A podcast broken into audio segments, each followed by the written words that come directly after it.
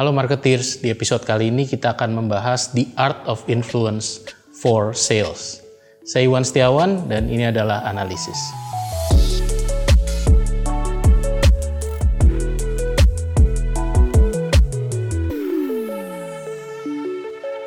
Di episode kali ini kita akan membahas tentang seni memanfaatkan influence atau efek psikologis mempengaruhi orang lain untuk melakukan penjualan atau sales. Saya menyebutnya the art of influence for sales. Ada sembilan prinsip yang saya akan jelaskan dan sembilan prinsip ini bisa dimanfaatkan oleh siapa saja yang ingin berjualan berhadapan dengan prospeknya mereka dan kemudian mengkonvert percakapan atau diskusi tersebut menjadi penjualan. Mari kita simak satu persatu sembilan prinsip tersebut. Prinsip yang pertama adalah prinsip yang saya sebut the principle of likability. Biasanya orang cenderung membeli lebih banyak dari orang yang mereka sukai atau orang yang menyukai mereka. Apabila kita suka personality seseorang, kita cenderung lebih banyak membeli dari orang tersebut. Atau ketika orang yang tadi yang menjual juga menyukai personality kita, kita biasanya tersanjung dan kemudian juga membeli lebih banyak dari orang tersebut. Biasanya prinsip kesukaan ini muncul dari adanya percakapan antara buyer dengan seller. Dan biasanya dalam percakapan tersebut muncullah kesamaan atau similarities antara kedua belah pihak. Ketika mereka berbicara tentang hobi mereka, berbicara tentang keluarga mereka, berbicara tentang pribadi maupun pekerjaan mereka, mereka bisa menemukan kemiripan-kemiripan. Dan biasanya kemiripan-kemiripan ini yang menjadi landasan saling suka menyukai antara buyer dan seller. Kita paling senang bercermin karena itu kita senang dengan diri kita sendiri. Kita senang dengan orang yang mirip dengan kita. Ini adalah prinsip of likability. Tetapi juga sering kali muncul likability ini datang dari adanya pujian yang diberikan oleh penjual kepada pembelinya. Dan karena adanya rasa tersanjung, maka ada prinsip likability yang terjadi. Dan biasanya karena likability-nya bagus, penjual tersebut bisa sukses menjual produk dan layanan yang mereka tawarkan. Prinsip yang kedua adalah prinsip yang saya sebut sebagai the principle of scarcity. Prinsip ini maknanya adalah bahwa seorang sering kali sangat ingin membeli sesuatu yang mereka tidak bisa miliki sebelumnya. Apabila produk tersebut jarang ditemukan di pasaran, Apabila tidak banyak orang yang memiliki produk tersebut, maka nilai dari produk tersebut tiba-tiba melonjak tinggi di pikiran si calon pembeli. Karena itulah biasanya banyak penjual menjual elemen eksklusivitas bahwa produk ini terbatas, tidak banyak tersedia dan tidak semua orang bisa membelinya meskipun mereka memiliki uang. Adanya benefit-benefit yang khusus dan unik tersebut ini yang kita sebut sebagai scarcity atau prinsip kelangkaan. Semakin langka sebuah produk atau layanan, maka akan semakin mudah untuk menjualnya. Karena ada daya tarik dan ada dorongan untuk calon pembelinya untuk segera melakukan pembelian. Inilah prinsip yang saya sebut sebagai prinsip of scarcity. Kemudian ada prinsip yang ketiga yang saya sebut sebagai the principle of consistency. Biasanya orang cenderung untuk konsisten terhadap apa yang sudah mereka katakan sebelumnya. Apabila saya sudah komit untuk membeli dalam percakapan-percakapan terdahulu, maka biasanya saya akan follow up dan pada akhirnya akan membeli produk tersebut. Apabila saya sudah berjanji atau sudah menunjukkan kesukaan di awal, maka cenderung saya akan punya probabilitas untuk menyelesaikan pembelian tersebut sampai tuntas. Karena kalau tidak, saya akan merasa malu karena tidak memenuhi komitmen yang sudah saya buat di awal. Karena itu biasanya teknik penjualan yang baik adalah teknik yang dalam tanda kutip memaksa calon pembeli untuk membuat komitmen di awal secara publik, secara aktif, dan secara sukarela. Sehingga mereka nanti pada akhirnya akan harus memenuhi komitmen di awal tersebut dan pada akhirnya berujung pada pembelian produk dan layanan. Inilah yang saya sebut sebagai principle of consistency. Kemudian ada prinsipal keempat yang kita sebut sebagai principle of credibility. Biasanya orang cenderung membeli sesuatu dari orang yang punya kredibilitas. Orang akan mengikuti idola mereka atau orang yang mereka percaya ketika ingin membeli sebuah produk terkait. Biasanya prinsip kredibilitas ini tidak hanya berlaku pada orang yang memiliki influence saja, tetapi juga berlaku untuk orang-orang yang berjualan di posisi sales.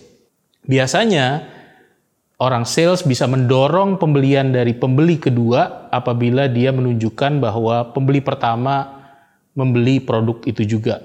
Dan ini semakin besar impactnya apabila ternyata pembeli pertama dan pembeli kedua ini saling kenal dan saling kenal baik. Sehingga ada prinsip kredibilitas bahwa kalau teman saya sudah membeli sebuah produk yang sama, maka ketika saya membeli produk ini juga kemungkinan besar pembelian ini adalah pembelian yang bagus untuk saya. Inilah yang kita sebut sebagai principle of credibility. Orang sales meskipun tidak punya kredibilitas yang tinggi atau bahkan tidak memiliki influence yang besar, bukan seorang influencer atau key opinion leader, tetap bisa mempengaruhi orang lain apabila mereka bisa menunjukkan bahwa ada orang yang pernah membeli dan orang tersebut kenal dengan calon pembeli yang tadi. Kemudian ada prinsip yang kelima yang disebut sebagai principle of reciprocity. Biasanya orang ketika berhutang budi pada seseorang cenderung mau membalas budi tersebut. Dan apabila kita banyak membantu orang lain di masa lalu, maka orang juga akan membantu kita ketika kita membutuhkan bantuan. Sehingga banyak sekali orang sales yang sangat dengan sukarela membantu pelanggan mereka karena mereka berharap pada di kemudian hari ketika mereka membutuhkan untuk melakukan penjualan, maka orang-orang yang sudah mereka bantu selama ini bisa membantu mereka membeli produk tersebut. Inilah prinsip yang sangat sederhana. Kita menuai apa yang kita tabur. Apabila kita berbuat kebaikan dan menolong banyak orang, maka orang lain juga akan menolong kita, terutama dalam hal sales atau transaksi. Prinsip yang keenam adalah the principle of transparency. Banyak pembeli menginginkan kejujuran atau transparansi dari orang yang berjualan kepada mereka. Sehingga ketika kita menyampaikan baik tidak hanya keunggulan produk, tetapi juga kelemahan dari produk tersebut dibandingkan dengan produk lain, maka customer akan menghargai kejujuran tersebut. Semakin transparan kita, semakin terbuka kita terhadap apa yang sesungguhnya terjadi pada produk dan layanan kita yang menjadi kekuatan dan kelemahan, maka orang akan semakin percaya kepada kita. Dan apabila kita jujur, terutama karena profesi sales itu sering dianggap tidak jujur, maka kita akan menjadi orang sales yang punya diferensiasi dibandingkan orang-orang sales yang lain. Apabila kita memiliki transparansi dan honesty, maka kita akan diingat dan dipercaya dengan baik oleh para pelanggan kita. Prinsip yang ketujuh adalah principle of authority. Biasanya apabila kita adalah seorang expert merekomendasikan sesuatu, maka akan sangat mudah dipercaya. Ini berbeda dengan principle of credibility yang saya sampaikan sebelumnya. Principle of credibility tidak perlu kita memiliki power atau memiliki expertise terhadap satu bidang tertentu. Yang penting kita sudah pernah menjual produk yang sama kepada orang yang dikenal oleh calon pelanggan kita tadi. Tetapi principle of authority bilang bahwa apabila kita punya expertise tertentu, kita punya keahlian tertentu, maka kita cenderung lebih dipercaya, lebih kuat oleh pelanggan kita. Bayangkan situasi di mana saya berjualan produk bisnis to bisnis atau B2B. Misalnya saya berjualan produk IT, sebuah server atau mainframe komputer. Apabila saya adalah seorang IT expert, orang yang menguasai produk server tersebut, maka ketika saya berjualan, saya punya authority untuk mengatakan bahwa produk ini adalah produk yang bagus dengan kualitas yang tinggi. Inilah yang saya sebut sebagai the principle of authority. Ketika kita punya expertise, maka orang akan cenderung lebih percaya dan membeli produk dan layanan dengan dari kita dengan lebih mudah. Yang kedelapan adalah the principle of empathy banyak orang yang senang dengan orang yang bisa mendengarkan keluh kesah kita.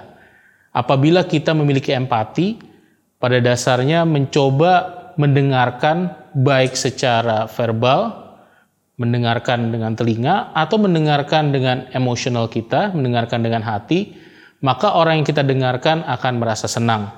Dan sekali lagi, kalau kita bisa membuka diri dan memiliki empati kepada banyak orang, maka orang tersebut juga akan membuka diri dan cenderung lebih mudah untuk kita convert menjadi pelanggan kita. Intinya ketika kita memiliki empati yang tinggi, kita tidak egois dan tidak punya misi untuk jualan secara langsung. Intinya kita hanya ingin mendengarkan dan membantu orang yang menjadi lawan bicara kita. Apabila itu dengan tulus dijalankan, maka peluang untuk bisa melakukan penjualan justru jadi lebih tinggi. Semakin kita memiliki motivasi khusus untuk berjualan, maka semakin tidak honest terlihat di mata pelanggan dan semakin mereka akan menjauh dari kita ketika kita ingin melakukan penjualan tersebut. Terakhir adalah the principle of apology. Kadang-kadang produk yang kita janjikan berkualitas bisa mengecewakan. Kadang-kadang apa yang kita janjikan akan kita deliver minggu depan, kita meleset dan baru mengirimkannya dua minggu kemudian. Kadang-kadang kita terlambat untuk memberikan apa yang sudah kita janjikan sebelumnya. Karena itu, Principle of apology ini adalah langkah terakhir yang bisa kita lakukan. Apabila kita pernah melakukan kesalahan pada calon pelanggan, jangan pernah malu untuk minta maaf dan memenangkan hati mereka kembali. Inilah yang saya sebut sebagai recovering lost trust. Apabila kepercayaan itu sudah hilang di mata pelanggan karena kita melakukan kesalahan atau tidak melakukan apa yang kita janjikan, maka kita tinggal minta maaf dan mencoba memperbaiki diri dan menunjukkan kepada mereka bahwa kita memang mempunyai niat baik untuk memperbaiki diri di kemudian hari. Prinsip apology ini adalah prinsip yang sangat Asia.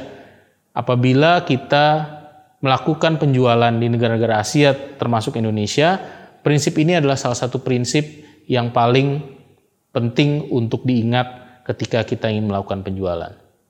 Itu adalah sembilan prinsip yang bisa kita lakukan untuk mempengaruhi calon pelanggan kita sehingga mereka terpengaruh untuk melakukan pembelian produk dan layanan kita. Tentunya the power of influence ini harus dimanfaatkan secara positif.